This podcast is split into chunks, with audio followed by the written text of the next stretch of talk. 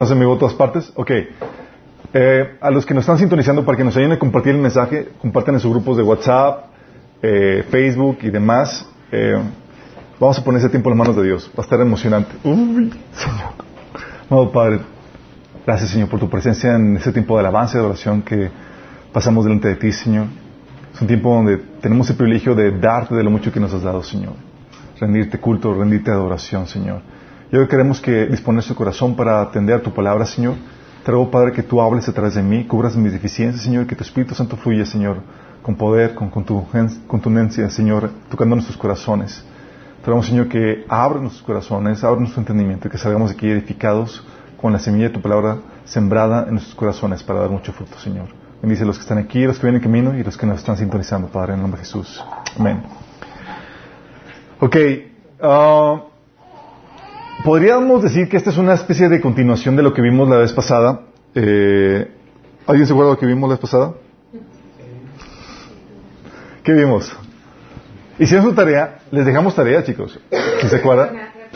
Vimos que debemos ser personas de reflexión, personas que apartan tiempo para reflexionar en cuanto a cómo están sus caminos y demás, y se acuerdan las diferentes áreas que tenemos que analizar dentro de la reflexión.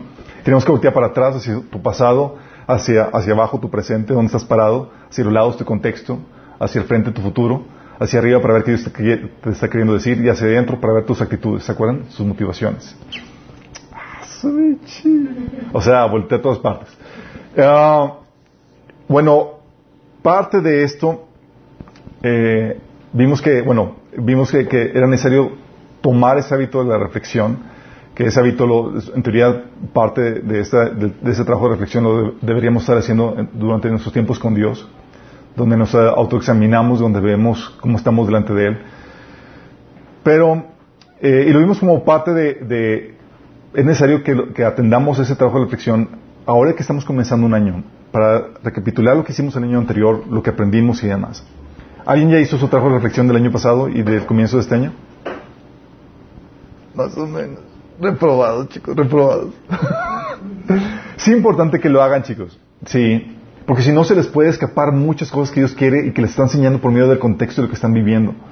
A veces, por el ajetreo, como habíamos comentado, el, el activismo y la, la, eh, la, demanda de atención que hay tantas cosas que nos están atrayendo, no nos podemos concentrar para saber qué es lo que Dios está queriendo decirnos durante eh, en los episodios que estamos viviendo. Bueno, parte de, de, de, de, esto es también no solamente tener un trabajo de reflexión, y es lo, el tema que vamos a ver el día de hoy. Parte de lo que tenemos que hacer como, eh, como comienzo de año, y es parte de la carga que Dios me ha puesto, es reenfocarnos o tener un año enfocado. ¿Enfocado qué? En tu propósito. Sí, es importantísimo. Oye, vas a comenzar, ya tienes planes, hiciste tus planes de año nuevo, bla, bla, bla, perfecto. Bueno, ¿cómo debe ser? ¿En qué debe ser? Debe ser una persona enfocada a tu propósito. ¿Sí? Y esto es una especie de repaso de lo que ya hemos visto anteriormente. Si, oye, si quieres ahondar en el tema de propósito, lo vimos en el taller del Reino de tu Propósito, específicamente la sesión del 11 al 14. Y también en, en, el taller de, uno de los talleres de liderazgo que era cómo comenzar tu ministerio, vimos cómo descubrir cómo poner en práctica tus dones y demás. ¿sí? Entonces, eh, ahí vemos a detalle esto. Aquí solamente quiero retomar algunas cosas que nos ayuden a, a comenzar con el pie derecho este año, enfocados en lo que Dios quiere preparado para nosotros. Sí, porque tenemos que recordar para qué estás aquí. ¿Por qué, por ejemplo, vienes a la iglesia? Sí, porque la iglesia no es un lugar de entretenimiento, chicos, es un lugar de preparación y capacitación para que tú puedas cumplir el propósito por el cual Dios te creó. Dice la Biblia en Efesios 4:12 que los líderes Dios los puso para, para preparar a los santos para la obra de su ministerio. No el de nosotros, el de ustedes. Y entonces estamos trabajando para que ustedes exploten y hagan todas las obras que Dios preparó antemano para ustedes. Es decir, que cumpla su propósito. No saben cuán frustrante es a veces verlos todos así, sin propósito, cabizbajos o, o, o emproblemados o, sin, o, divariando sin, sin ubicarse bien claramente. ¿Sí? Y eso es lo que tenemos que entender, que no podemos ser personas que, que, divagan, sino que están enfocadas en su propósito. Y esto viene que ver, tiene que ver con el trabajo de reflexión, o es una consecuencia del trabajo de reflexión. Porque en teoría analices dónde estás parado y a qué dirección te quieres encaminar y qué es lo que te motiva. Sí. Oye, ¿a dónde me, te- a quiero encaminar? ¿Ya sabes a, dónde te quieres dirigir en, esta vida? ¿Ya sabes la dirección que el Señor ha marcado y la motivación con la cual te, vas te estás encaminando? Tenemos que ser personas con rumbo. Como cristianos no podemos ser personas que divagan por la vida, sino personas que tienen un rumbo, una dirección y saben por qué también han tomado dicho, dicho rumbo. Oye, ¿por qué quieres hacer eso? Ah, pues porque sí. No, es por qué quieres hacer eso. Sí, debemos ser tan personas tan enfocadas como lo, como era, lo era Pablo. Pablo, por ejemplo, en Hechos 20, 24 dice Pablo, sin embargo, considero que mi vida carece de valor para mí mismo con tal de que termine mi carrera y lleve a cabo el servicio que me ha encomendado el Señor Jesús. Fíjate cómo dice, estaba tan enfocado, dice, toda mi vida se consume en esta tarea, en llevar a cabo el llamado de Dios, la tarea que Él me ha encomendado. Estaba súper enfocado, o sea, es una persona apasionada porque había descubierto su, su tarea y se desvivía por ella. ¿A quién no le gustaría ser una persona así? Dices, oye, pues yo, yo quiero hacer esto. En este caso, el de Pablo era dar testimonio del Evangelio de la gracia de Dios. Y cada quien tiene un llamado, una función dentro y fuera de la iglesia. ¿Sí?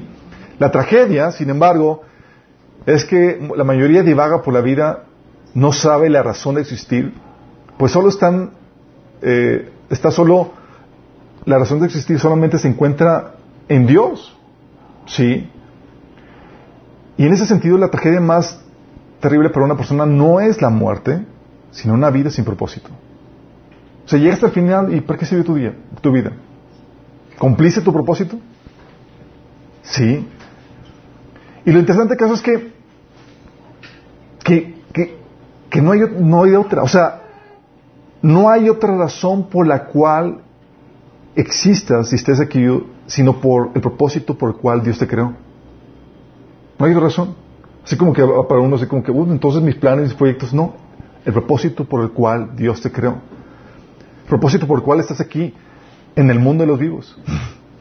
Tu única razón de existir está en este propósito por cual Dios te creó.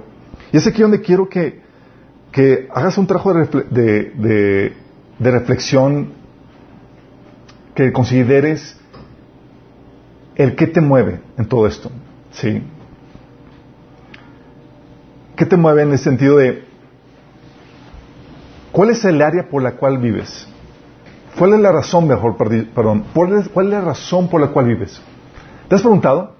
Oye, ¿cuál es la razón de mi existir? ¿Por qué, por estoy vivo? ¿Sí? ¿Cuál es la razón por la cual vives? Es una pregunta que te tienes que hacer. Es así, una pregunta existencial. Pero muchas veces no nos damos la oportunidad de hacernosla hasta que hagas un trabajo profundo de reflexión. Y cuando llegas a hacer el trabajo pro- profundo de reflexión, es cuando llegas a las mismas conclusiones de Salomón. Salomón, si algo te- tenía lo que vimos la vez pasada, era, era un hombre de mucha reflexión. Y esa es la pregunta que te hago a ti. ¿Cuál es la razón por la cual vives? ¿Cuál es el propósito por el cual te levantas cada día? ¿O nada más vives así porque pues, pues me tengo que levantar? ¿O porque mis papás me obligan? Pero si no, no me levantaba. ¿Sí? O sea, ¿por qué haces lo que haces? ¿Te has preguntado? ¿Te has analizado eso? Oye, ¿por qué estoy haciendo lo que estoy haciendo? ¿Por qué estoy yendo a la escuela? ¿Sí? ¿Cuál es el propósito de ir a la escuela? ¿Por, por qué estoy yendo al trabajo? ¿Por qué quieres ser, por ejemplo, maquillista? ¿Por qué quieres ser psicólogo? ¿Por qué quieres tener tu negocio? ¿Por qué quieres ser programador? eh, ¿O por qué quieres ser mamá o cineasta o hombre de negocios o, músico o lo que sea? ¿Cuál es la razón por la cual tienes una florería? ¿O por qué es la razón por la cual algunos tienen su negocio de bienes y raíces o de seguros? ¿Cuál es la razón por la que quieres realizar tales o cuales proyectos? A algunos les emociona. Sea, yo quiero hacer esto y tienen sus planes y les apasiona eso. Muchos tienen planes, muchos tienen proyectos. Pero te has puesto a analizar, ¿para qué realizarlos? ¿Para qué? Dices. Y es la pregunta latente siempre de cada cosa que haces. Y la mayoría no se detiene a preguntar el, el para qué. Sí. O sea, ¿cuál es la ra- razón por la cual quieres vivir? ¿Quieres vivir? La mayoría de nosotros sí, queremos estar vivos. Bueno, ¿para qué? ¿Para qué? Interesante, ¿no? Dices, oh my goodness. Y es aquí donde quiero que ayudarte a discernir el propósito. Porque esas preguntas que te hago, lo que hacen es que te llevan a discernir el propósito por el cual lo haces. Y, y inevitablemente te apropias de un propósito porque adoptas algo, alguna razón, alguna causa por la cual vivir. Inevitablemente. La pregunta es, ¿la tienes claramente identificada? ¿Sabes cuál es? Y cuando hablamos de discernir propósito, ¿sabes cómo discernes ese propósito por el cual estás viviendo? Con tu motivación. La motivación. Lo que te impulsa, esa motivación que te impulsa a vivir, a hacer lo que haces, es lo que define el propósito por el cual estás viviendo. Tu motivación. Sí. Y la mayoría de nosotros no estamos conscientes de lo que nos mueve, de cuál es nuestra motivación. No estamos conscientes de cuál es el propósito por el cual estamos haciendo las cosas que estamos haciendo. Sí. El propósito no es la acción en sí que hacemos, que realizas, sino el para qué lo realizas. Es decir, la motivación. Y es aquí donde tienes dos opciones. ¿sí? El propósito, la motivación puede estar en Dios o puede estar en el mundo. Sí. Hay nada más de dos sopas. Y eso va a determinar si tu vida es trascendente o vana. Si tiene un peso eterno o solamente es para cosas temporales de este mundo. Sí. Y es aquí donde tienes que reconsiderar y es aquí donde quiero que, que analicemos la típica razón por la cual la gente vive y hace lo que hace. Y aquí posiblemente tú encajas en esto. Y si encajas en esto, es una, es una jalón de orejas para que corrijas esto. ¿Sí? Esto es muy importante para distinguir, hacer este análisis es muy importante para distinguir qué es lo que te impulsa, qué te mueve, y así poder detectar el propósito por el cual vives que muchas veces ni siquiera te has dado cuenta. Y una vez detectado el propósito, tenemos que ver si el propósito está enraizado en Dios, en lo eterno, o en este mundo, en lo temporal. Sí. Vamos, chicos. ¿Quieren descubrir sus motivaciones?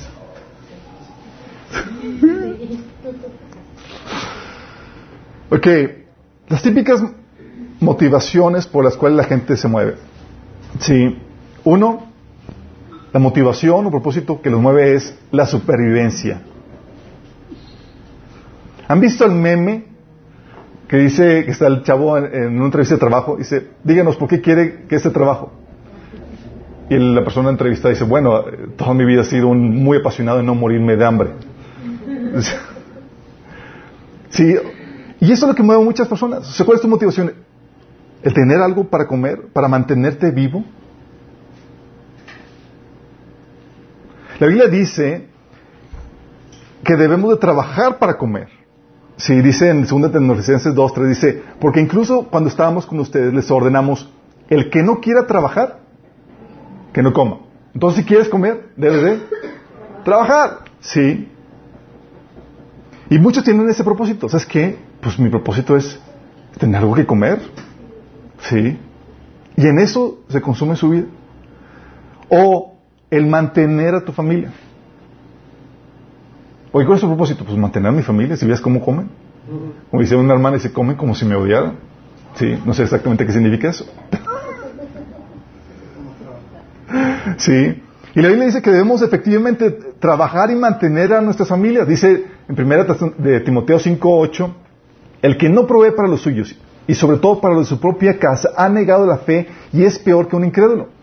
Entonces, sí, para comer tenemos que trabajar, ¿cierto? Y debemos de mantener a su familia. Sin embargo, estos pasajes que te, cite, que te cito, el de Tesanolicenses y el de 1 Timoteo, no fueron escritos por, eh, fueron escritos porque había gente irresponsable que no estaba trabajando o cumpliendo con sus responsabilidades. ¿Sí? Por ejemplo, dice en el Tesalonicense, dice Pablo, detectando ahí la problemática, dice, nos hemos enterado de que entre ustedes hay algunos que andan de vagos, sin trabajar en nada, y que solo se meten en lo que no les importa. O sea, andaban de vagos y de metiches. Y la solución de Pablo es, ok, ¿no te motiva a trabajar? Ok, entonces no comas, y eso te va a motivar. ¿Sí? O sea, esos escritos, esos pasajes que te leo, que te leo de que trabajar, de, necesitas trabajar para comer, necesitas mantener a tu familia, no fueron escritos para establecer la comida como el propósito de tu trabajo, sino para forzar a la gente que vivía vidas, para forzar a la gente que viva vidas productivas y responsables, para forzarlos. O sea, ¿no tienes la motivación para trabajar? Bueno, pues el hambre te va a motivar, ¿sí? El hambre tuya y la de los tuyos te va a motivar a trabajar. Bueno, Pablo lo que estaba haciendo estaba corrigiendo la acción ociosa e irresponsable de la gente, no la motivación, chicos. ¿Sí? Básicamente Pablo está diciendo, trabaja, aunque sea por la motivación incorrecta, pero trabaja. Sí. Básicamente estaba haciendo eso. Y muchas veces somos, chicos, no tenemos ganas de trabajar porque no tenemos motivación. ¿Qué propósito que nada? Simplemente queremos estar relajados, descansando, flojeando. Y en ese, la medida que el Señor dice, no tienes motivación, te voy a dar una, te voy a poner a trabajar, aunque sea con la motivación incorrecta, para sacarte de esta vida de, ocio. ¿Sí? Lo que hace Dios muchas veces corrige primero la acción, para luego eventualmente corregir la motivación. ¿Sí? Pero mantenerse en ese, en ese estado de mediocridad, en ese estado donde trabajas para, para comer, es mantenerse en un estado de mediocridad espiritual. O sea, trabajas no porque quieres, sino por, porque el hambre te obliga. Qué patético. Sí. Jesús, sin embargo, corrige la motivación, el propósito. Mateo capítulo 6, del 25 al 33 dice, por eso les digo, no se preocupen por su vida, qué comerán o qué beberán, ni por su cuerpo, cómo se vestirán. ¿No tiene la vida más valor que la comida y el cuerpo más que la ropa? Fíjense en las aves del cielo. No siembran ni cosechan ni almacenan en graneros, y sin embargo el Padre Celestial las alimenta. ¿No valen ustedes mucho más que ellas? ¿Quién de ustedes, por mucho que se preocupe, puede añadir una sola hora al curso de su vida? ¿Y por qué se preocupan por la ropa? Observen cómo crecen los lirios del campo, no trabajan ni hilan. Sin embargo, les digo que ni siquiera Salomón, con todo su esplendor, se vestía como uno de ellos. Si así viste Dios a la hierba que hoy está en el campo y mañana se arroja, es arrojada al horno, ¿no hará mucho más por ustedes, gente de poca fe? Así que no se preocupen diciendo, ¿qué comeremos? ¿O qué beberemos?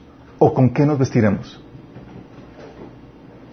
Dice, los paganos andan tras todas estas cosas, pero el Padre Celestial sabe que ustedes las necesitan. Más bien, busquen primeramente el reino de Dios y su justicia y todas esas cosas les serán añadidas. ¿Qué está haciendo el Señor? ¿Está corrigiendo la motivación? Está diciendo, ¿sabes que Lo que te consume, lo que te motiva es trabajar para, para comer, para sobrevivir. Y Señor Jesús nos saca de ese ciclo de, de sin propósito, donde trabajas para comer, comes para trabajar, trabajas para comer y no sales del ciclo. Sí. Y establece un propósito mayor, el de su reino.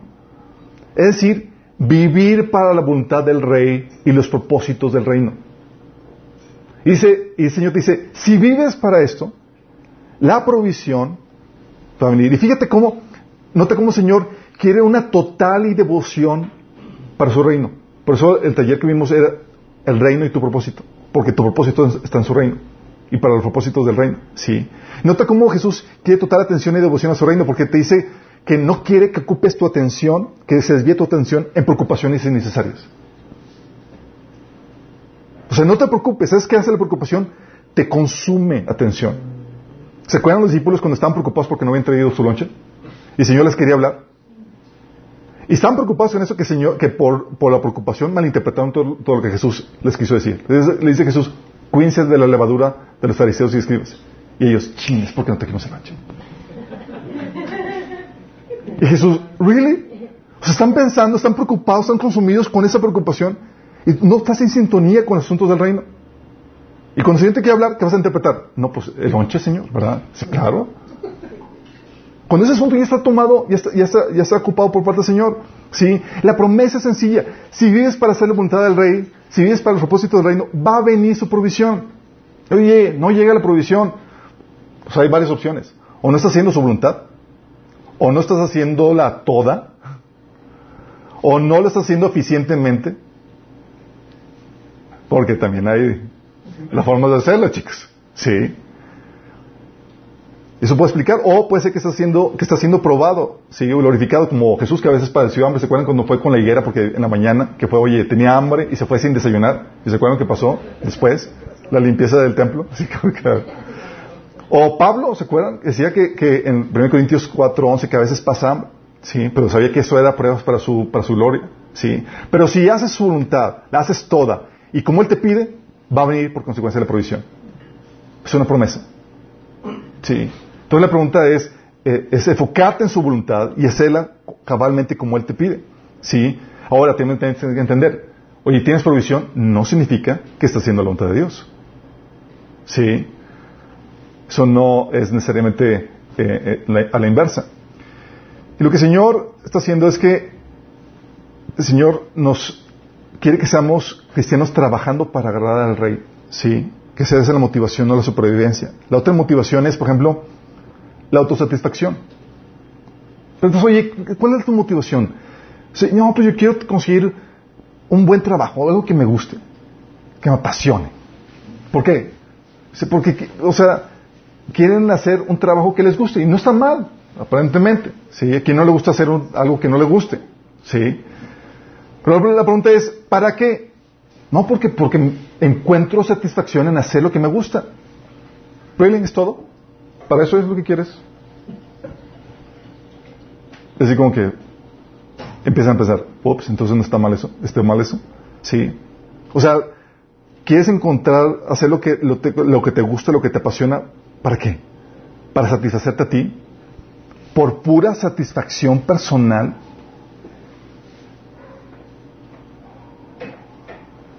Chanfle. La Biblia dice que no debemos vivir para uno mismo para, para ti.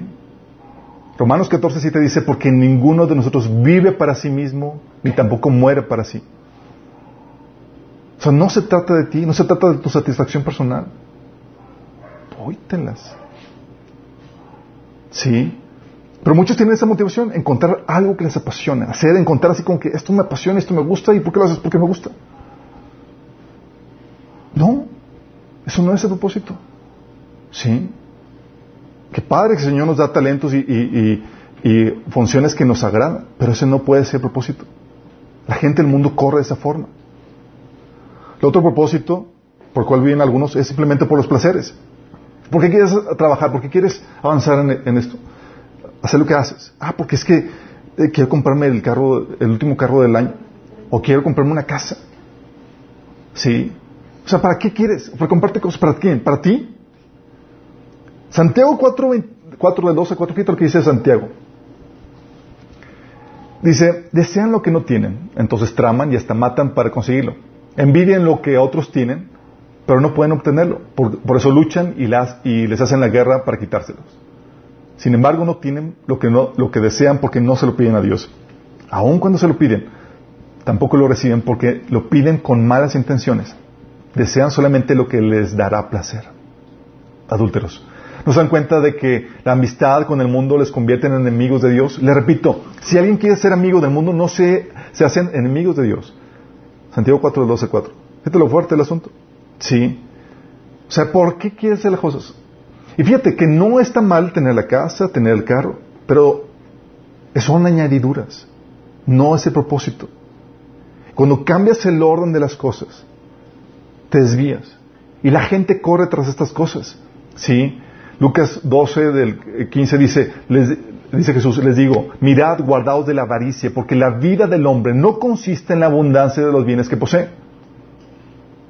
No se trata de qué tanto dinero haces, eso no consiste en la vida, ese no es el propósito. ¿Sí?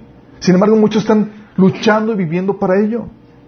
Dice la Biblia, eh, eso, es, eso es una añadidura, es consecuencia de enfocarte en hacer la obra del rey.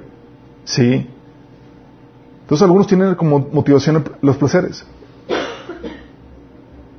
Lo otro, algunos tienen como motivación el éxito. Sí. Vimos un mensaje, una aplicación de, de, eh, de Katy Perry donde definimos la definición de éxito de acuerdo a Dios. ¿Se acuerdan que es muy diferente a la definición de éxito que el mundo ofrece? Y sin embargo la iglesia muchas veces ha comprado la definición de éxito que el mundo ofrece. Y por eso adulterado, deseando y codiciando las cosas que el mundo ofrece. Y como Dios no lo ofrece y Dios no la da, terminan sucediendo lo, de, lo que sucedió con Katy Perry. ¿Se acuerdan lo que sucedió? Siendo hija del pastor y cantando su, teniendo su álbum cristiano. ¿Se acuerdan qué, qué le pasó a Katy? Se entregó a quien le podía ofrecer el éxito de este mundo, que es Satanás. ¿Sí? O sea, ¿para qué quieres? ¿Para qué quieres tener un negocio exitoso? ¿Sí? ¿Para qué quieres avanzar y conseguir el estatus, la posición, esa, esa riqueza, esa fama? ¿Para que la gente te vea? ¿Para que la gente te reconozca? ¿Para eso? Primera Juan 2, del 15 al 16 dice, no amen este mundo ni las cosas que les ofrece, porque cuando aman al mundo no tienen el amor del Padre en ustedes. Pues el mundo solo ofrece un intenso deseo por el placer físico, o sea, los placeres, un deseo insaciable por lo que vemos, es la avaricia, y el orgullo de nuestros logros y posesiones. Nada de eso proviene del Padre, sino que viene del mundo. Y el mundo se acaba con todo lo que la gente tanto desea. Pero el que hace lo, que Dios le agrada vivirá para siempre. Mateo 6.1 dice, tengan cuidado, no hagan sus buenas acciones en público para que los demás los admiren, porque perderán la recompensa de su Padre que está en el cielo. O sea, no es para que la gente vea que wow, que wow, o sea, eh, posición, estatus, éxito. No es para eso, propósito. Sin embargo, muchos lo, persiguen. Y Dios dice, no, no es así. Tú no debes tener ese como propósito, ese, esa, esa meta, esa motivación. A veces otros tienen la motivación, ¿sabes cuál es? Entretenerse. Oye, ¿por qué estás haciendo esto? No, pues es que no tengo otra cosa más que hacer. Hay gente así, chicos. O sea, entonces lo que haces, no, pues para entretenerse, para ocuparse en algo, ¿sí? Pues que en casa estoy aburrido. ¿Sabes? Vivir una vida con propósito es el antídoto contra el aburrimiento. ¿Sí? Un cristiano viviendo su propósito no tiene tiempo para aburrirse. Sí. Y, eso le pasó a, Salomón. Salomón tenía la vida resuelta, chicos. O sea, Salomón se levantaba y era como que, no era como que la motivación para sobrevivir, pues tenía la vida resuelta. Sí. No era la motivación del éxito, pues ya era eh, la, cúspide de lo que podía alcanzar el ser humano, la tenía él. Él empezó a hacer trabajar, ¿sabes qué? Para, para quitarse del aburrimiento, pues dije, pues ¿qué hago? Pues, ah, voy a emprender aquí proyectos, a ver qué onda. Sí. Dice que es uno del 13 al 14. Me dediqué a buscar el entendimiento, a investigar con sabiduría todo lo que se hacía debajo del, cielo. Pronto descubrí que Dios le había dado una existencia trágica al ser humano. Observé todo lo que ocurría bajo el sol y a decir verdad, nada tiene sentido. Es como perseguir el viento. Entonces empezó a investigar, a hacer sus trabajos de investigación y encontró que era vano, sin sentido. Dice Eclesiastes 2 del 10 al 11. También trata de encontrar sentido a la vida edificando enormes mansiones y plantando hermosos viñedos. O sea, ocupándose en algo. Pues, ¿qué? pues vamos a hacer proyectos. Órale, ¿qué haces? Pues un viñedo. ¿Sí? O una mansión. Dice, todo lo que quise lo hice mío, no me negué ningún placer hasta descubrí que nada me, nada me daba gran satisfacción. Descubrí que me daba gran satisfacción trabajar mucho, la recompensa de toda mi labor. Pero al observar todo lo que había logrado con tanto esfuerzo, vi que nada tenía sentido, era como perseguir el viento.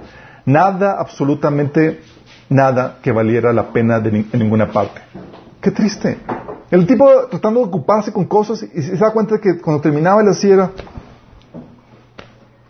sin sentido. Sin sentido. Sí. ¿Por qué, chicos? Porque si el propósito final no está en Dios y en su reino, el propósito por cual vives es vano, sin valor, sin sentido. Tu vida, la motivación, lo que te mueve, si no está en Dios y su reino, tu vida es vana, sin valor, sin sentido. Aún si tu propósito sea ayudar al prójimo. Fíjate, aún si tu propósito sea algo bueno, ayudar al prójimo, no mantener mi familia. Sí. Vivir para ti es vivir sin sentido, chicos. Por más así paradójico que, que parezca, vivir sin ti, para ti, no tiene sentido. Vivir para tus planes o tus propósitos no te va a satisfacer. O sea, ¿para qué los quieres hacer? La mayoría los quiere hacer para encontrar alguna satisfacción, alguna plenitud, alguna felicidad. Sí, algún contentamiento, como lo decía Salomón. Y ya te, en la Biblia te, te, pone la vida de Salomón, que ya hizo todo lo que el hombre pudo haber deseado conquistar, realizar, y te dice, chicos, aquí está vacío, no tiene sentido. No hay, no hay plenitud, no hay nada. O sea, vivir para tus proyectos, vivir para tus placeres, vivir para lo que quieras, no tiene sentido. ¿Sí? Todos. Y aparte, chicos, vivir para ti, o sea, no eres lo suficientemente importante como para darle sentido a esta vida. Sorry. No eres lo suficientemente importante. ¿Sí? Todos, todo el ser humano tiene un hambre, una necesidad. Todos buscamos algo más valioso que nosotros mismos, una causa más grande que nosotros por la cual vivir y por la cual dar nuestra vida. Tenemos esa necesidad porque fuimos creados por una causa mayor que nosotros mismos. Y el hombre está buscando eso. Si tan solo te hubieras hecho a ti mismo, pues tú mismo podrías definir tu propósito. Pero no te hiciste, no te hiciste a ti mismo. Fuimos creados y sabemos que hay un propósito para nuestra creación. Y nuestro ser lo anhela conocer ese propósito. ¿Sí? ¿Has, ¿Te has topado con esos programas donde eh, las personas se enteraron eh, que fueron adoptadas y, van a encontrar a su, a su padre biológico y están buscándolo? Si dices, oye, ¿por qué? Pues ya vives bien y tienes la vida resuelta. Es que tienen la incógnita de dónde vienen. ¿Sí? Nosotros también tenemos eso. Queremos saber por qué fuimos creados. ¿Cuál es la razón de nuestra existencia? ¿Por qué Dios nos hizo? Y si consigues todo lo que tú deseas, como lo hizo Salomón, ¿sí? Las personas, como te comenté, que han llegado a conseguir todo lo que ellos quisieron, todo por lo cual trabajaron, por lo cual vivieron, todas que consiguieron eso que, por lo cual estaban eh, anhelando, te dicen, no satisface. Vimos un mensaje que habla de la crisis del hombre uno anteriormente, donde hablamos de detalles de eso. Y citamos, por ejemplo, a Jim Carrey, ¿se acuerdan?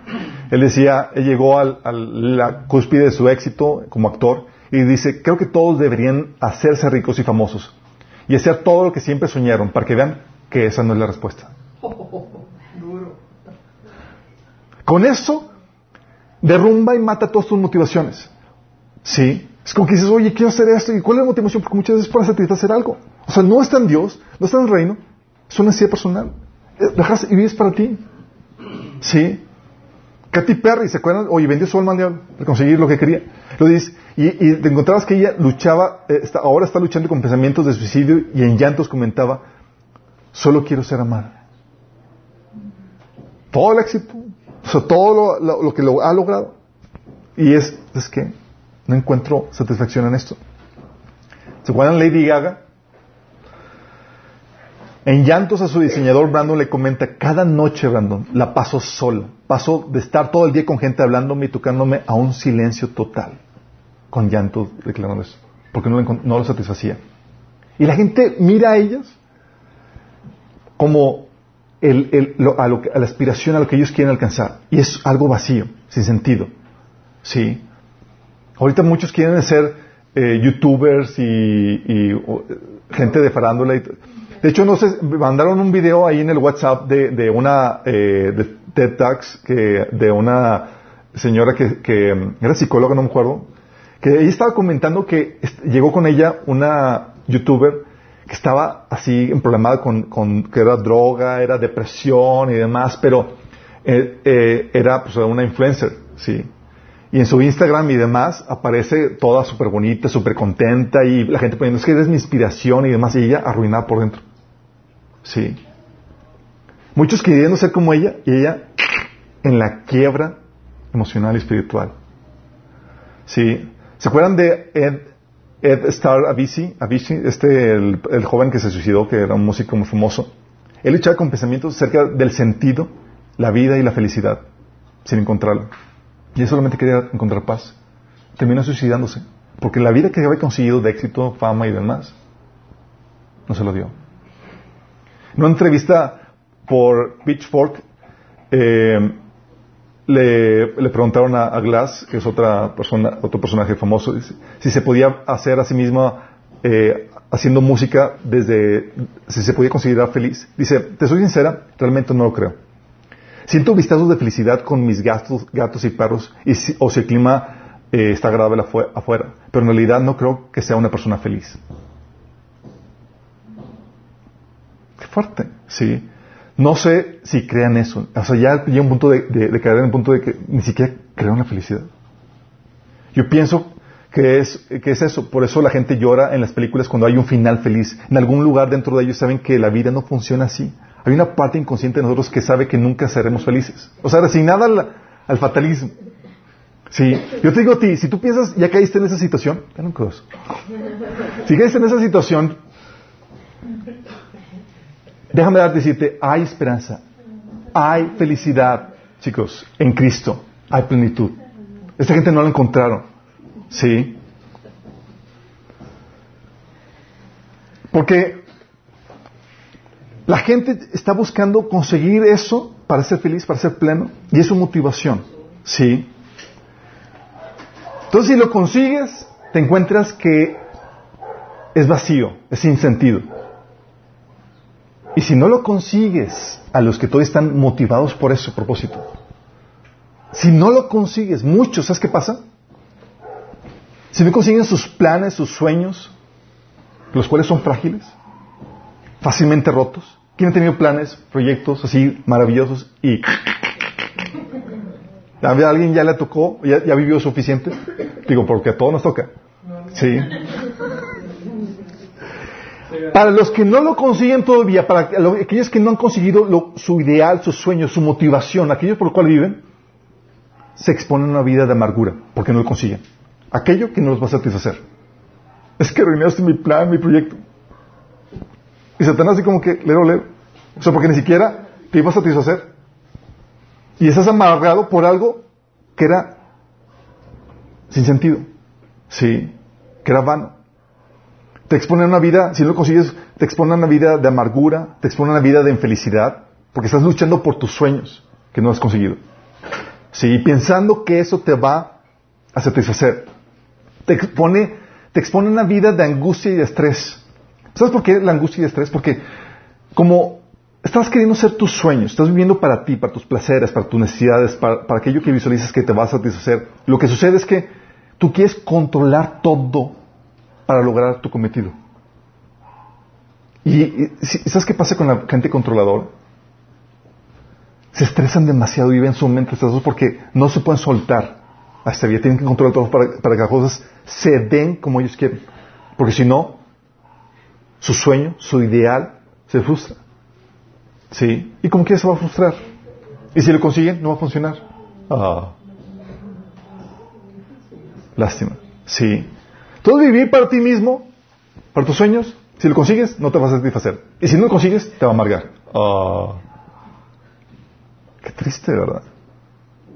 Y todavía algunos de aquí están empeñados en vivir para sus sueños. Vivir para tu prójimo, oye, bueno, vivir para mi prójimo. Bueno, tampoco le da sentido. ¿Por qué? Porque el, prójimo, tu prójimo, no tiene suficiente valor como para darle sentido a ti y a toda tu vida. Sorry, mi chavos. Tu prójimo no es suficientemente valioso. ¿Sí? Ayudar, eh, además, ayudar al prójimo bajo tu, ayudar al prójimo, ok. Pero bajo, bajo qué dirección lo vas a hacer? No, pues bajo mi voluntad. Ayudar al prójimo bajo tu voluntad, bajo tu dirección, es realmente vivir para ti mismo es vivir de acuerdo a tu voluntad. Voíteles. Sí. Por otro lado, si vivieras para tu prójimo, déjame advertirte esto, la gente es malagradecida, es egoísta y paga mal.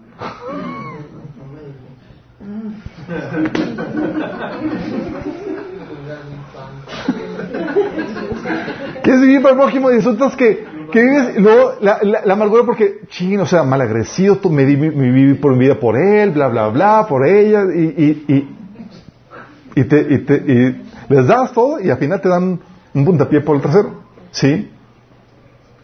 Y a veces una de las cosas que platicaba Salomón era que trabajaban para seguir al prójimo, para, para los demás, por ejemplo, y decía, ¿de qué sirve trabajar y luego eh, darle a tu prójimo tu herencia, y luego que él desgaste y arruine todo lo que conseguiste. Dice, no, es que lo hago por mis hijos, sí, les voy a dejar una superherencia. Luego, hijos malcriados que despilfarran todo, sí. Y aparte, eventualmente no te, no te motivará a hacer algo por alguien cuando te das cuenta de, de que la mayoría no son dignos. ¿Sí? ¿O son de lo peor? ¿Tú crees que al Señor lo motivaba a servirnos por, por lo dignos que éramos?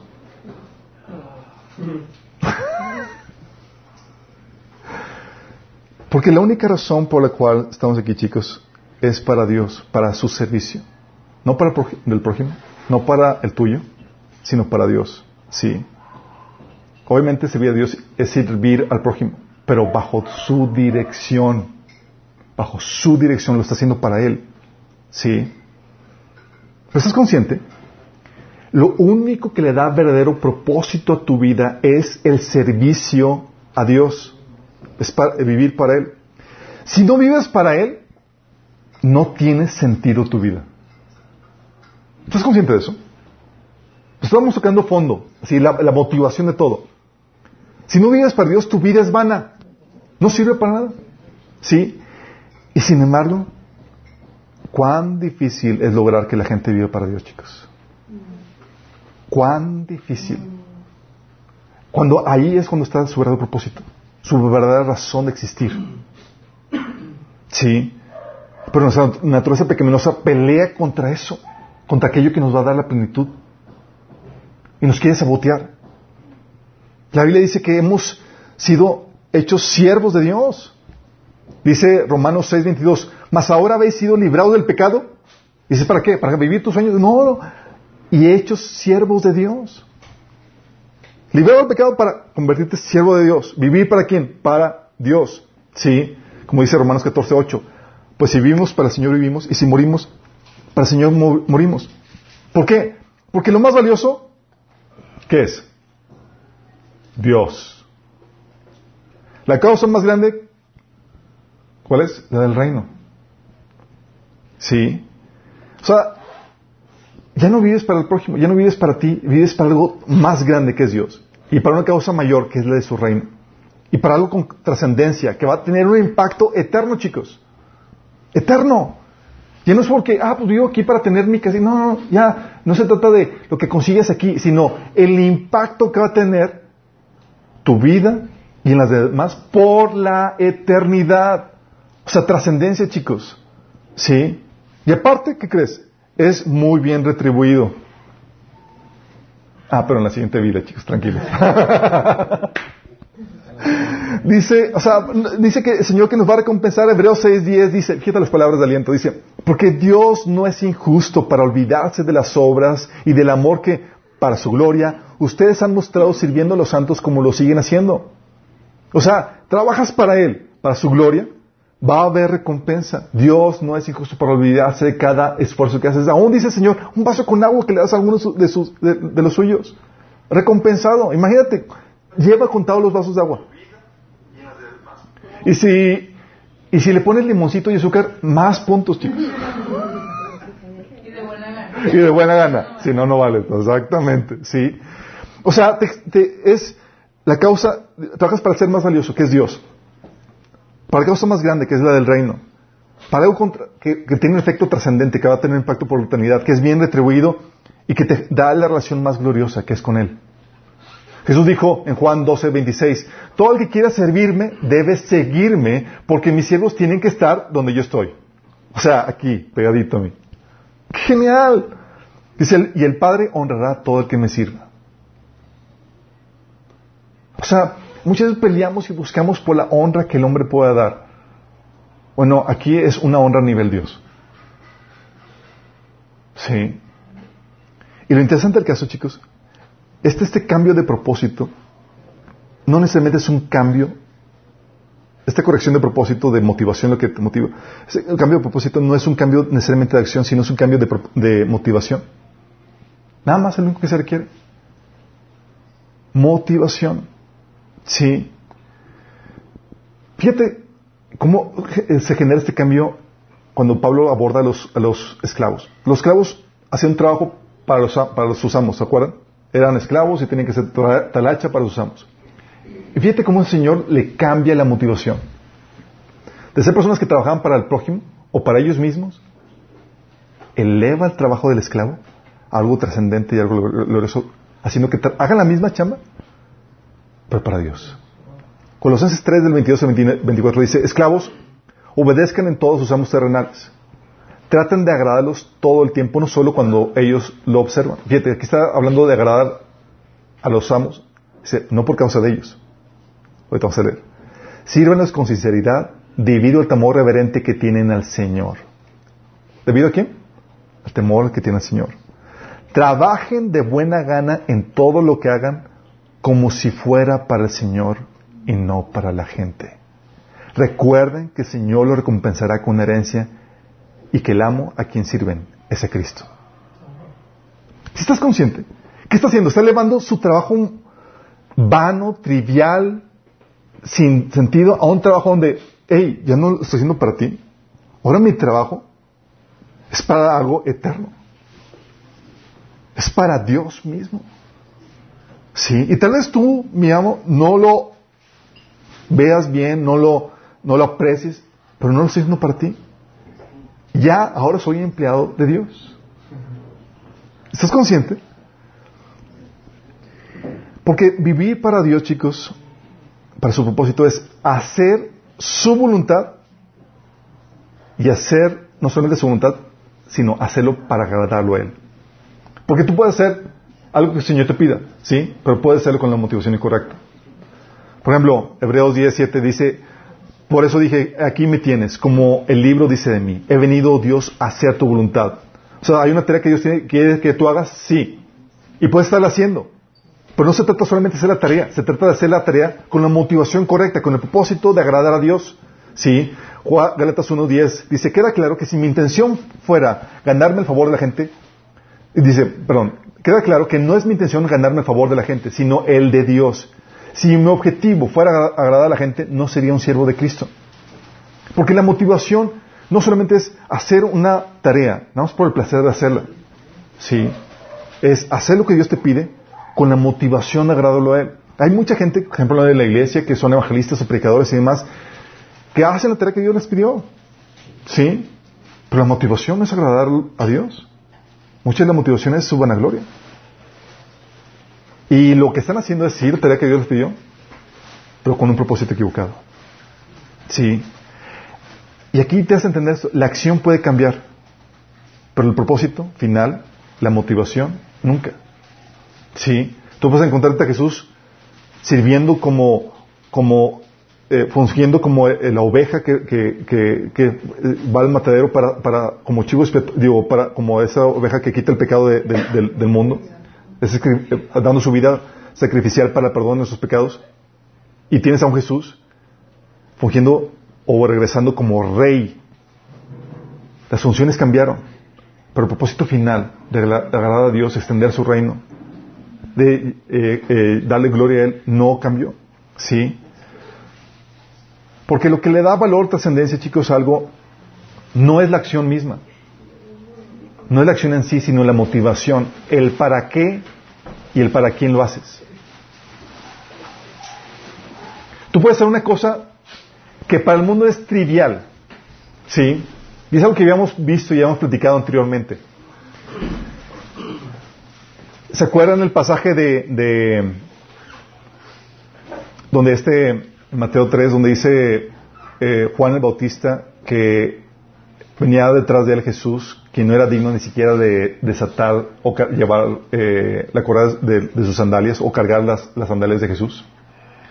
Y Jesús se refiere a, Juan el Bautista como, ¿cómo se refiere a él? Como el hombre más importante del Antiguo Testamento.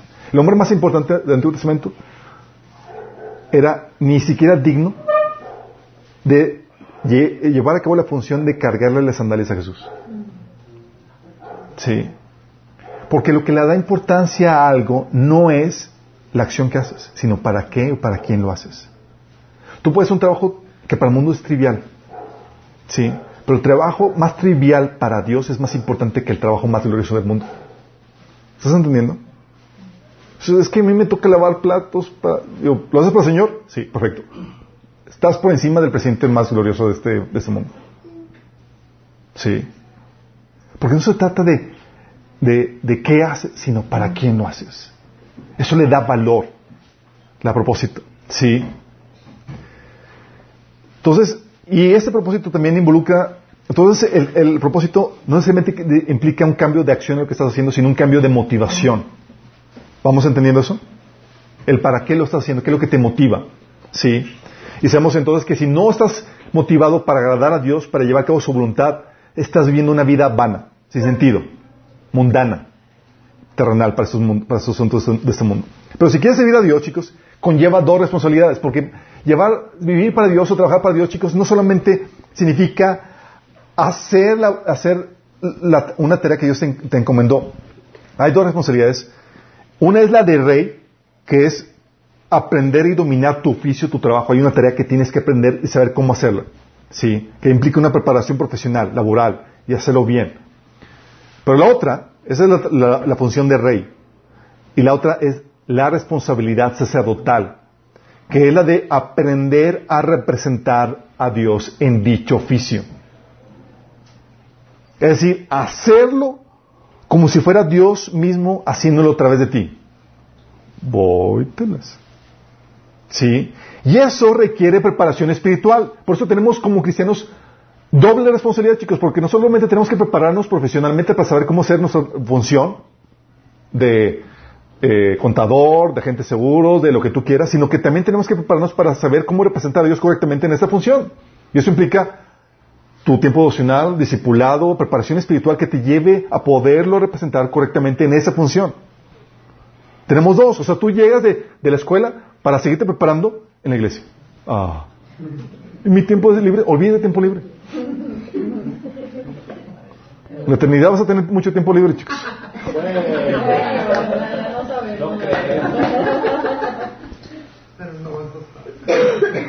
Sí.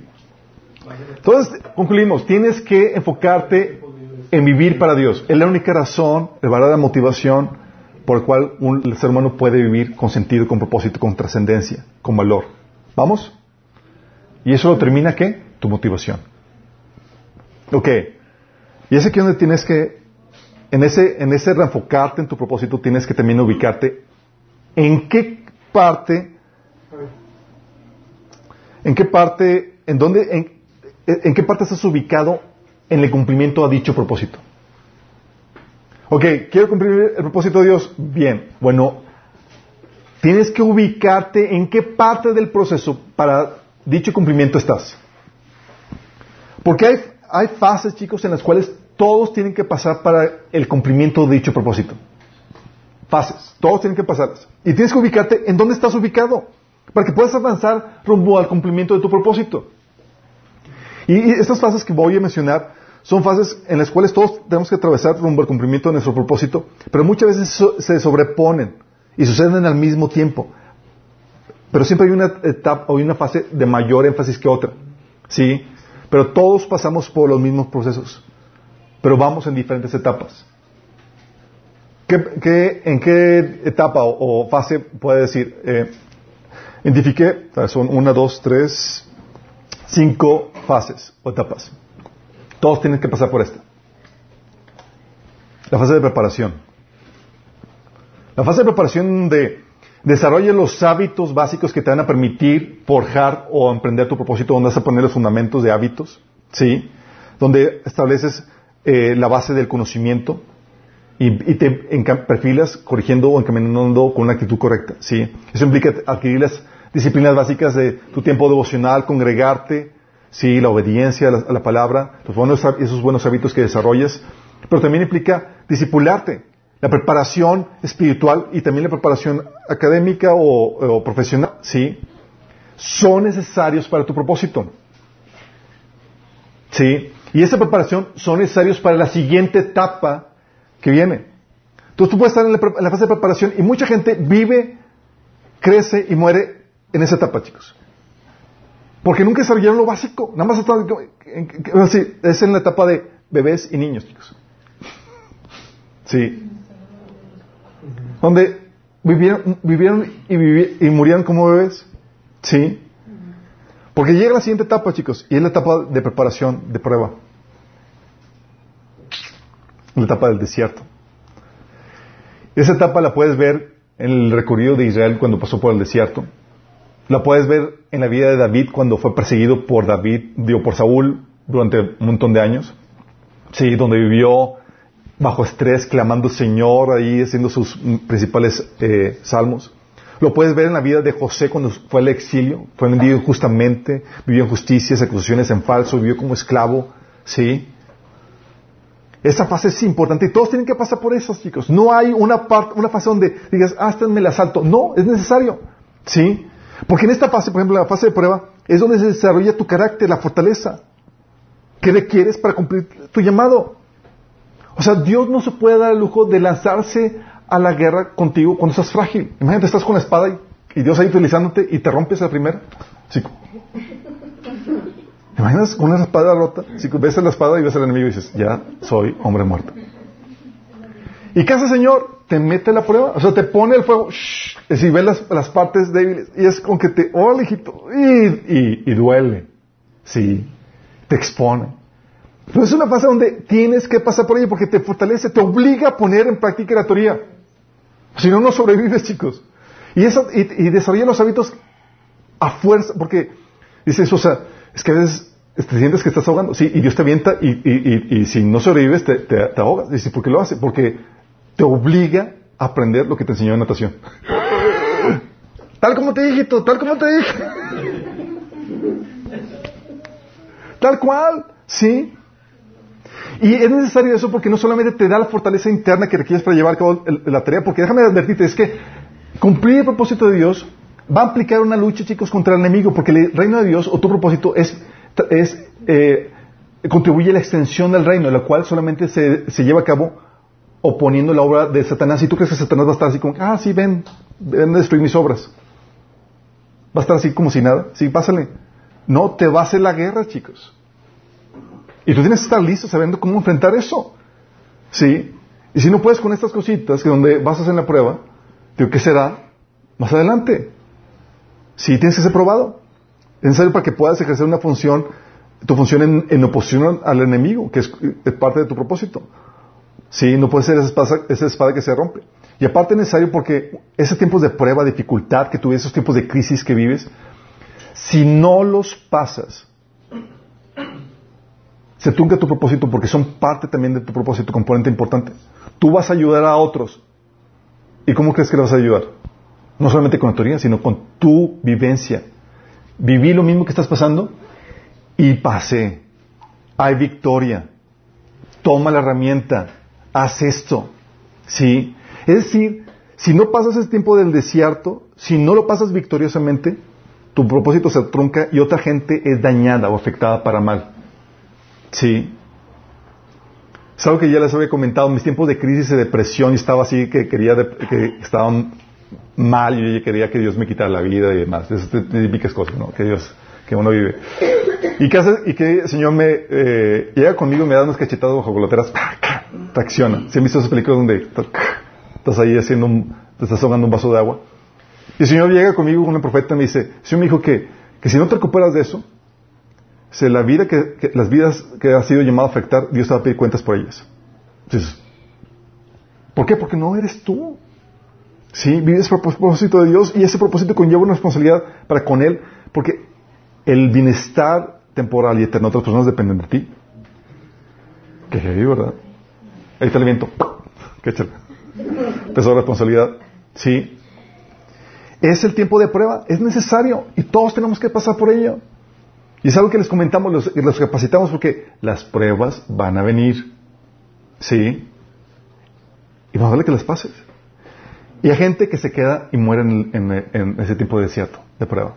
Sí. No las pasaron. Se hundieron. Murieron. abortaron la misión. Después de, o a la par de, la prueba de ejecución, está también, digo, de la, del desierto está la, la, parte de la práctica, que es la parte de la exploración. ¿sí? Que es donde Dios te permite que hagas tus pininos sirviendo aquí y allá en diferentes cosas. Ahí lo puedes ver en la vida de David sirviendo con, eh, como pastor. No es su propósito, pero era necesario que aprendiera a servir. ¿sí? Y era necesario que aprendiera a enfrentarse a los osos, a, a los osos y a los leones. ¿sí? O también siendo coronel de, de, Saúl. ¿Su llamado, su propósito era ser coronel de Saúl?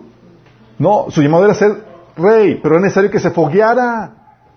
¿Sí? Que pusiera en práctica sus dones sirviendo aquí y allá, en lo que va camino a su propósito. Lo puedes ver también en José, Oye, su llamado era ser virrey de, Egipto, pero lo tienes sirviendo a su papá como su mano derecha, a Potifar, al carcelero, siendo excelente en todas esas partes, fogueándose. ¿Sí? Puedes también verlo en la etapa de Israel cuando está, ya entra a la tierra, a la tierra prometida, empieza la conquista, y ya por fin están haciendo para la cual la, eh, la, meta del cumplimiento de su llamado. ¿Sí? Y es ahí donde tienes el ejercicio de diferentes dones, habilidades y aprovechas las oportunidades para servir. Ahí exploras con diversos proyectos oportunidades que te dan de servicio y adquiriendo responsabilidades. Es importante porque descubres tus dones, tus habilidades, aquello para el cual eres bueno, aquello para el cual definitivamente nomás no, ¿sí? Eh, y vas encontrando tu ubicación. Es una etapa de práctica, de exploración. Y es una etapa donde se prueba tu fidelidad, tu persistencia y tu desempeño en aquellas cosas, en aquellas poquitas cosas que estás haciendo. ¿Sí? Y hay muchos que no valoran lo que están haciendo. Esas pequeñas cosas que Dios te da. Y Dios dice, si no eres fiel en lo poco, hijo, ¿cómo te voy a dar tu propósito? Y muchos dicen, Señor, quiero servirte y demás, pues ahí las oportunidades que te pongo de servicio en la iglesia o en tu casa, en tu familia, nomás no las atiendes, crees que te voy a dar mayor peso de responsabilidad. Si no atiendes eso, y si no te enseña tu responsabilidad, te su propósito, no lo vas a cumplir. Si no eres, no eres capaz de cumplir las cosas más insignificantes, mucho menos las más gloriosas. Y lo único que va a hacer es que va a traer un peso, un mayor peso de condenación sobre tu vida. Sí, porque si no te vas a pedir cuentas por el propósito revelado. Sí, yo recuerdo al inicio, el Señor no, me, no me revelaba el propósito que tenía para mí. Y ese Señor, revélame, revélame. Nada más me tenía de desierto en desierto y de preparación en preparación y era como que ya, Señor. Y esas veces que dices, ¿sí te ha pasado? Que piensas, ya estoy listo, Señor. Sí. Lo bueno que no fueron 40 años. Dices, ya estoy listo. Y dices, nada más digo eso y era como que te volviera a meter a la bañera. Ven acá, te falta esto. ¿Sí? ¿Por qué? Porque tú y yo no sabemos cuándo estamos listos. ¿Sabes qué me decir? Señor. Porque tú y yo tenemos muchas áreas ciegas, no sabemos tantas cosas que tienen que corregirse. ¿Sí? nosotros solamente podemos someternos al proceso de Dios y hacerlo lo mejor posible para, con tal, con la esperanza de que a lo mejor ya sea el último. ¿Sí? Pasarlo victoriosamente. Entonces es la etapa de práctica, de ejecución. Todos tenemos que pasar por eso. Por eso aprovecha esa oportunidad de servicio que tengas. Oye, no hay oportunidad de servicio, invéntate unas. De eso hablamos en, en, el taller de liderazgo. Invéntate. Sí, hay cada área de necesidad a tu alrededor es una oportunidad de servicio. Y si tú no aprendes a atenderlo a ello, a esas oportunidades de servicio que hay eh, a, tu alrededor, tu propósito muy bien se puede pasar de largo. Vas a terminar viendo vidas vanas porque no aprendiste a servir en lo, pequeño. Qué triste. Sí, y muchos se quedan aquí, en esta época de exploración. Nada más fueron negligentes y parcos con las pequeñas responsabilidades que están adquiriendo. Y Dios dijo, mm, no eres bueno, no eres fiel en lo, en lo poco, Hijito, ni aunque me pidas te voy a dar más. Aprende a ser fiel en lo poco que estás y hacerlo con excelencia. Sí. Ya los veo mañana así como, ¿qué te. Llega por fin la práctica de ejecución cuando encuentras tu lugar. Solo puedes ver en la vida de David, ya como rey como de Judá, cumpliendo, oye, su función era, su propósito era ser rey. Sí. ¿Se convirtió en rey de todo Israel inmediatamente? No. Primero fue rey de Judá por cuántos años? Siete años. Sí. O puedes verlo en la vida de, de, José. Se convirtió en virrey de Egipto. Sí, pero era solamente el comienzo. Se iba a convertir en virrey y no solamente virrey. Iba a convertirse en el dueño de toda la propiedad de los egipcios. Sí. O lo puedes ver en, Israel ya conquistando la tierra prometida. Sí. Pero, ¿fue todo lo que debe que conquistar? No, había más. Sí. Pero es ahí donde ya estás, ya se te revela tu lugar, tu función, y estás, no solamente se te revela tu lugar, tu función, sino que estás ya realizando aquello por el cual fuiste llamado. Tu función, ¿sí?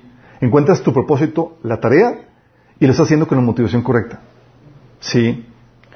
Y es ahí donde se te prueba la obediencia, así como se prueba con Saúl. ¿Se acuerdan? Saúl, función como rey. Ok, Saúl, vamos a ver qué tal. Ya estás en tu función ve a destruir a los amalecitas. ¿Sí? ¿Se acuerdan? O, Saúl, no vayas a sacrificar, no vayas, espera a, Samuel siete días hasta que hasta que llegue el tiempo de ofrecer sacrificios, probando la obediencia para ver si podía extenderse o no, ¿sí? O el pueblo de Israel, ¿sí? Que era, ok, ya conquistaste, pero tienes que ser fiel avanzando en esta conquista. Y esa es la siguiente etapa de expansión, de crecimiento. ¿Sí? No solamente encuentras tu lugar, perfecto, ¿sí? Pero tienes que avanzar en esa función y conquistar, expandir, ¿sí? David eventualmente se convirtió en Israel de todo, en el rey de todo Israel, conquistando también a sus enemigos. José eventualmente se convirtió en el dueño de toda la tierra de Egipto. Israel, la idea era que se expandiera el territorio conquistado, eh, derrotando a las naciones sobrevivientes. Y eso habla de la etapa donde ya estás llevando, llevando a cabo tu función y es donde lo que haces, lo haces en un nivel mayor de excelencia. No solamente dominas tu, función, sino que estás avanzando en ese, en ese nivel de excelencia y lo llevas a nuevos niveles, lo expandes. ¿Sí? Y todos pasamos por esa etapa, chicos. Y son las etapas de crecimiento espiritual, por eso estamos ahí, muele y muele y muele. Avance con tus básicos, con tu discipulado, con tu servicio y demás. ¿Por qué? Porque en eso consiste que cumples tu propósito. Y estamos así con la mente Parece que estamos nosotros más preocupados que tú en que cumples tu propósito. Cuando tú estás de todo, ¿qué hago? Sí, es la única razón por la cual estoy vivo, por, cual, por la cual vivo. Sí, pero a muchos no les importa. Porque hay cosas que estorban, el, que están impidiendo el cumplimiento de tu propósito. ¿Qué cosas? Segunda de Pedro 1 del 5 al 8 lo menciona, chicos. Fíjate lo que dice Pedro. Precisamente por eso, esfuércense por añadir a su fe, ¿qué? Virtud. Su virtud, digo, a su fe virtud, a su virtud de entendimiento, conocimiento. A su entendimiento, dominio propio. Al dominio propio, constancia. A la constancia, devoción a Dios. A la devoción a Dios, afecto fraternal. Y al afecto fraternal, amor. Porque estas cualidades, si abundan en ustedes, los hará crecer en el conocimiento de nuestro Señor Jesucristo y evitará que sean inútiles e improductivos. Es decir, van a terminar que cumpliendo su propósito. Las buenas obras que fue por antemano las van a vivir. Y eso nos lleva, ¿qué impide tu propósito? Muchos les falta la virtud o excelencia moral. Muchos van a fallar y van a quedarse truncados en cumplir su propósito porque les falta integridad moral y obediencia. Y tú no puedes representar a Dios si no tienes esa excelencia moral, si no tienes ese nivel de santidad. Dios no te va a utilizar. Tú sirves al enemigo, en ese sentido. Tú le causas una vergüenza al Señor y el Señor te mantiene oculto. Sí. Si eres corrupto, inmoral, carnal, eres desechado de Dios para que lo puedas representar, le causas vergüenza. Acuérdate que tenemos dos responsabilidades, no solamente la función de llevar a cabo una tarea, sino de representar a Dios en dicha tarea. Tenemos la tarea, la responsabilidad sacerdotal. Sí.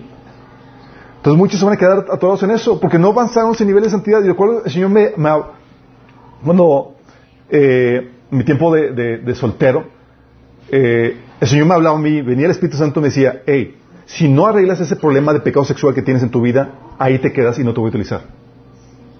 Y era, o, lo, me ponía en orden, o le, puede decir, o le decía a Dios en mi propósito. Imagínate. Y así pasa. Muchas veces estás desechado porque simplemente no has avanzado en tu proceso de santificación. es que yo, o sea, hasta aquí llegué. Tú no dices hasta dónde llegas. Tú no dices. Dios va a confrontar ese pecado que no quieres dejar. Y si no lo quieres dejar, Dios le puede decir, le puedes decir a Dios a tu propósito. Dios no te va a utilizar, te conviertes en vaso para usos viles. ¿Qué hacen, hacen los vasos para usos viles? Que utilizan esa pecaminosidad y esas cosas no cambian para santificación de los que sí quieren cambiar. Se convierten en Saúls desechados para preparar a los Davids aceptados.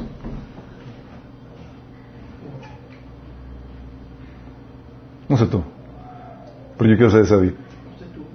Pero yo quiero ser ese David. Excelencia moral, otro obstáculo.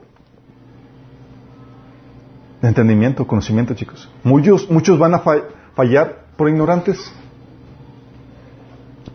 por ignorantes. ¿Recuerdas cómo el Señor en Oseas 4.6 dice, por cuanto desechaste mi, ley, yo te voy a qué? Desechar de sacerdocio. O ya no más a representar. ¿Por qué? Por ignorante. Sí. Ignoran la, voluntad de Dios, no les interesa conocerla, no tienen conocimientos, no solamente la voluntad de Dios, conocimientos también técnicos, prácticos de su área, profesionales, ¿sí? ni los principios, y no avanzan en su discipulado, sino que siguen siendo niños de pecho en muchas áreas. ¿Tú crees que van a cumplir su propósito? Puedes decirle a Dios a su propósito, ¿sí? Y por cuanto rechazaron el conocimiento de Dios, Dios lo rechaza de su sacerdocio, es decir, no les sirves para representarlo. Ahora entiendes por qué les comento vez tras vez que muy pocos son los que cumplen el propósito de Dios para sus vidas. Muy pocos llegan a vivir vidas plenas. Porque es toda una travesía, chicos, y muchos mueren en el desierto. O muchos mueren solamente en la primera conquista. No llegan a, a conquistar toda la tierra que Dios les ha dado. Otra problemática, dominio propio. Muchos se quedarán muy cortos en su propósito o no lo cumplirán por esto. No se organizan, no cumplen horarios, no se disciplinan y son flojos. Qué patético caer en esa situación. Sí. O sea, no les gusta trabajar. Sí. O tienen problemas de vicios o adicciones que no han vencido, falta de dominio propio. Otros, por la falta de constancia. Sí. Muchos jamás lo van a lograr por inconstantes. Sí, muchos apuntan, chicos, y aquí muchos se han apuntado para cosas. Sí, muchos que están aquí o que ya no están, se han apuntado y comienzan muy bien. ¿Por qué crees? No permanecen. No permanecen. Ayudaban en esto, en aquello, y luego ya no lo hacen. Dice, ya no viene, no, pues, ya no, ya no va a ayudar, no. Sí. ¿Por qué? Por flojera, desánimo, apatía, lo que tú quieras. Simplemente inconstantes. Y en vez de tener en mente de la voluntad de Dios, simplemente se les, les dio la apatía, ¿sí? O simplemente no persisten en las pruebas. la, tiren la toalla. La falta de constancia lleva a muchos a que se queden truncados en el camino hacia su, propósito. Sí. Lo otro es la falta de devoción a Dios. Muchas cosas van a quedar, muchos van a quedar muy cortos porque no tienen ninguna ambición por Dios, chicos. ¿Quieren algo por Dios? No, pues. No, yo solamente trabajo por hambre. ¿Sí? O porque me obligan. Pero una ambición por Dios de que, oye, quiero avanzar este proyecto para, para la gloria de Dios, para hacer cosas para Dios. O sea, no tienen en mente los intereses de Dios, sino los suyos, muchos. ¿Sí? Placeres terrenales, cosas, proyectos personales. Esa devoción por Dios comienza desde tus tiempos con Él, la intimidad, tus tiempos devocional. Y Jesús te advirtió que separado de Él, nada puedes hacer. Muchos quieren cumplir su propósito sin tener sus tiempos devocionales. ¿Tú crees que lo van a hacer? No. Y andan todos afanados. Que, y, que y mucho trabajo. ¿Y cómo estás junto a relación con Dios? En cero. ¿Tú crees que estás, que estás encaminado a cumplir tu propósito? Estás fuera. Sí. Otros lo van a, van a fallar por, por, la, por la falta de afecto fraternal. O sea, muchos van, verán, por ejemplo, la, necesidad en el prójimo. Pero por la falta de amor, nunca van a responder sin saber que ahí pudo haber estado su llamado, su propósito. Pero por la falta de amor, su apatía. Porque si no se sepas, pero el servicio, el llamado que Dios tiene preparado para ti, tiene, implica el servicio al prójimo, el cual implica el amor al prójimo. Pero la falta de amor te lleva a obviar o a ignorar ese llamado. Sí. O sea, y muchos van a llegar con Señor, es que Señor, jamás me revelaste mi propósito. Cuando estuvo ahí todo el tiempo en la necesidad de tu prójimo, clamando a tus oídos. Pero amaban más la comodidad y bienestar que el prójimo, chicos.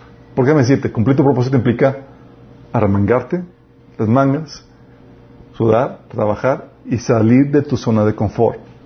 Sí. Muchos aman más su comodidad, su bienestar que al prójimo. Aman el amor, porque el amor al prójimo va a implicar eso, que salgas de tu zona de confort.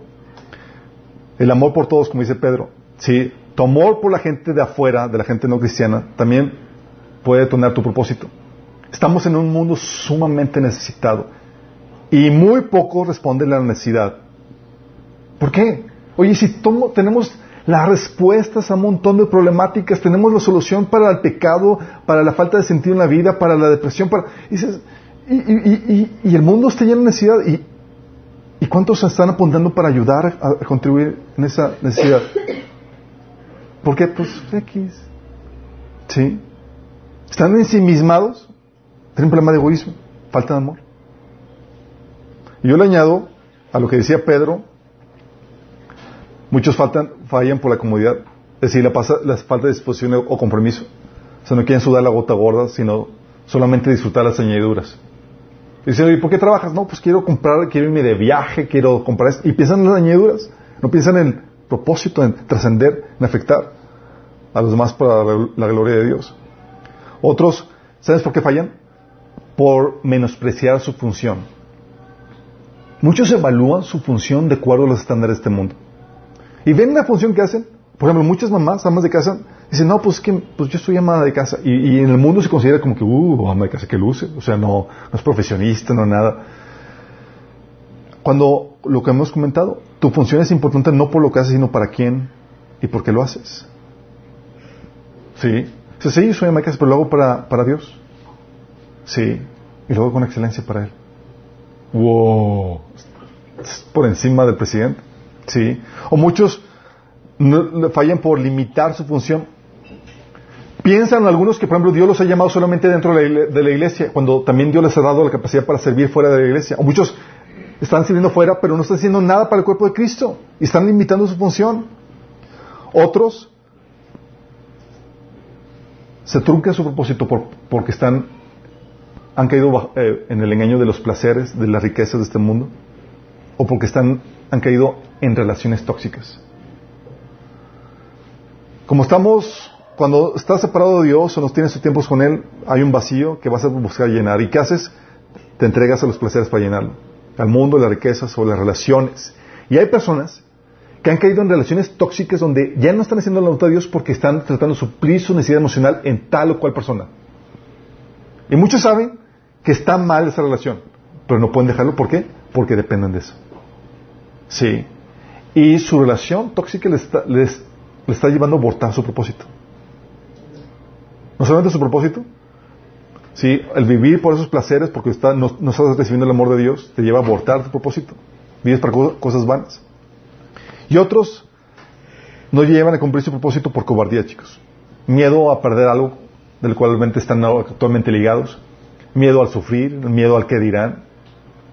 Ese miedo, no por nada, dice la Biblia que el reino de los, cielos de los, de los dice de los violentos, valientes, ¿sí? O también dice que los violentos, no, digo, los cobardes no heredarán el reino, ¿sí?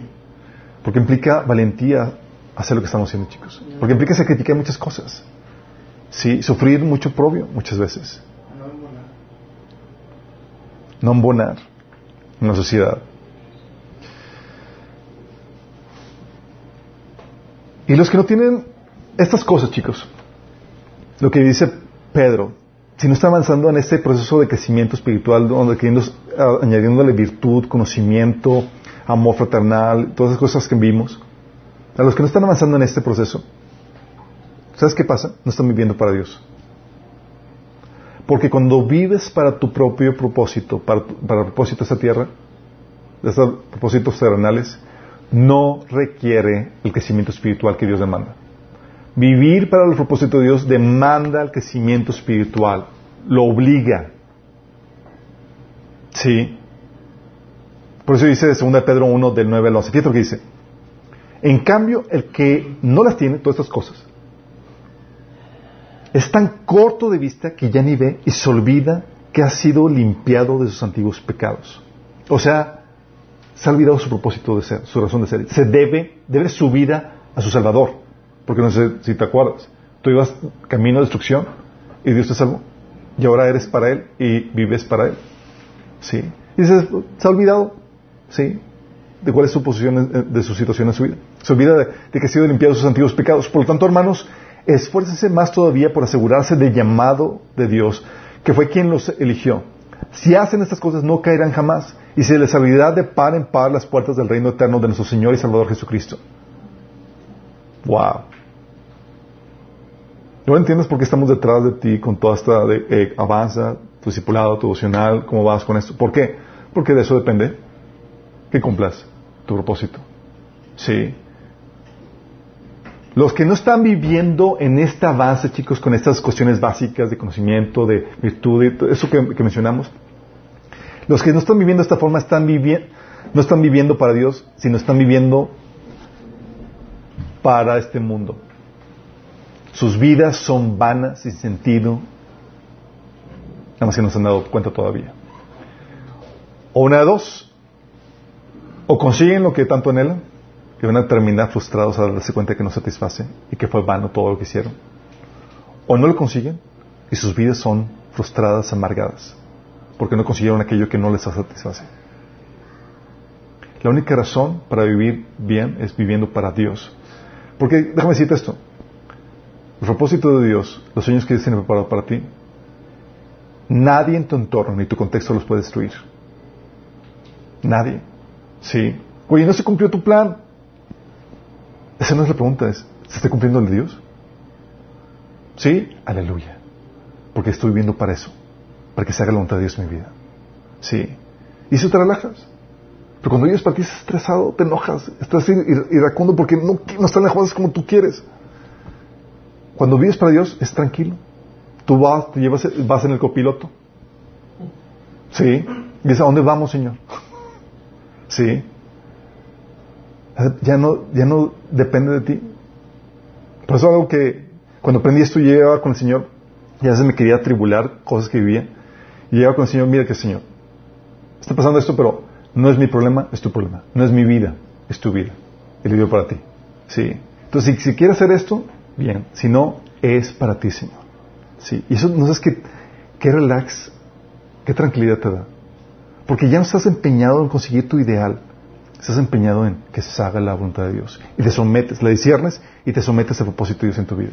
Porque es lo que deseas. Y avances en ese proceso. Rumbo al supremo llamamiento que Dios ha dado para tu vida. Puedes estar en alguna de estas etapas. Pero mi exhortación, mi ánimo es que te enfoques en eso, en tu propósito, en por qué estás haciendo lo que estás haciendo. Lo realinees a hacer la voluntad de Dios y hacerlo para agradarlo. Y que te ubiques en qué situación estás y que no te estanques, para que este año pueda ser un año enfocado. Que vayas enfocado, que no pierdas piso, que no estés divagando. Puedes tener ser una persona de propósito. ¿Oramos? Amado Padre Celestial, damos gracias, Señor, porque nos ayudas a recordar las cuestiones tan básicas, Señor. De que la motivación por la cual nos tenemos, Señor, aquello que nos, que nos mueve, Señor, es lo que define nuestro propósito, Padre. Señor, y si hay algo que nos está moviendo, y algo que, nos está, que nos está motivando, que no va de acuerdo a ti, Señor, a tu voluntad, si es algo terrenal, si es algo mundano, si es algo, si son nuestros sueños, nuestros placeres, lo que nosotros queremos, lo rendimos delante de ti, Señor. Señor, reconocemos que nuestros propósitos no satisfacen. Nuestros ideales, nuestras metas, nuestros proyectos no satisfacen, Señor. Queremos vivir para lo más alto, para lo más valioso que eres tú, Señor. Y para la causa más valiosa, Señor, que es tu reino. Ayúdanos a avanzar en ese proceso, Señor, encaminándonos al cumplimiento de ese propósito por el cual tú nos has llamado, Señor. No permitas que muramos en el desierto, sino que podamos ser personas esforzadas, como dice Pablo, Señor, que podamos competir para ganar, Señor. O como tú nos animaste, Jesús, que, que no perdamos la corona, Señor, que nadie se lleve nuestras coronas. Queremos ser todas las buenas obras que tú preparaste en tu mano para nuestras vidas, Señor. Te lo pedimos, Señor, en nombre de Jesús. Amén.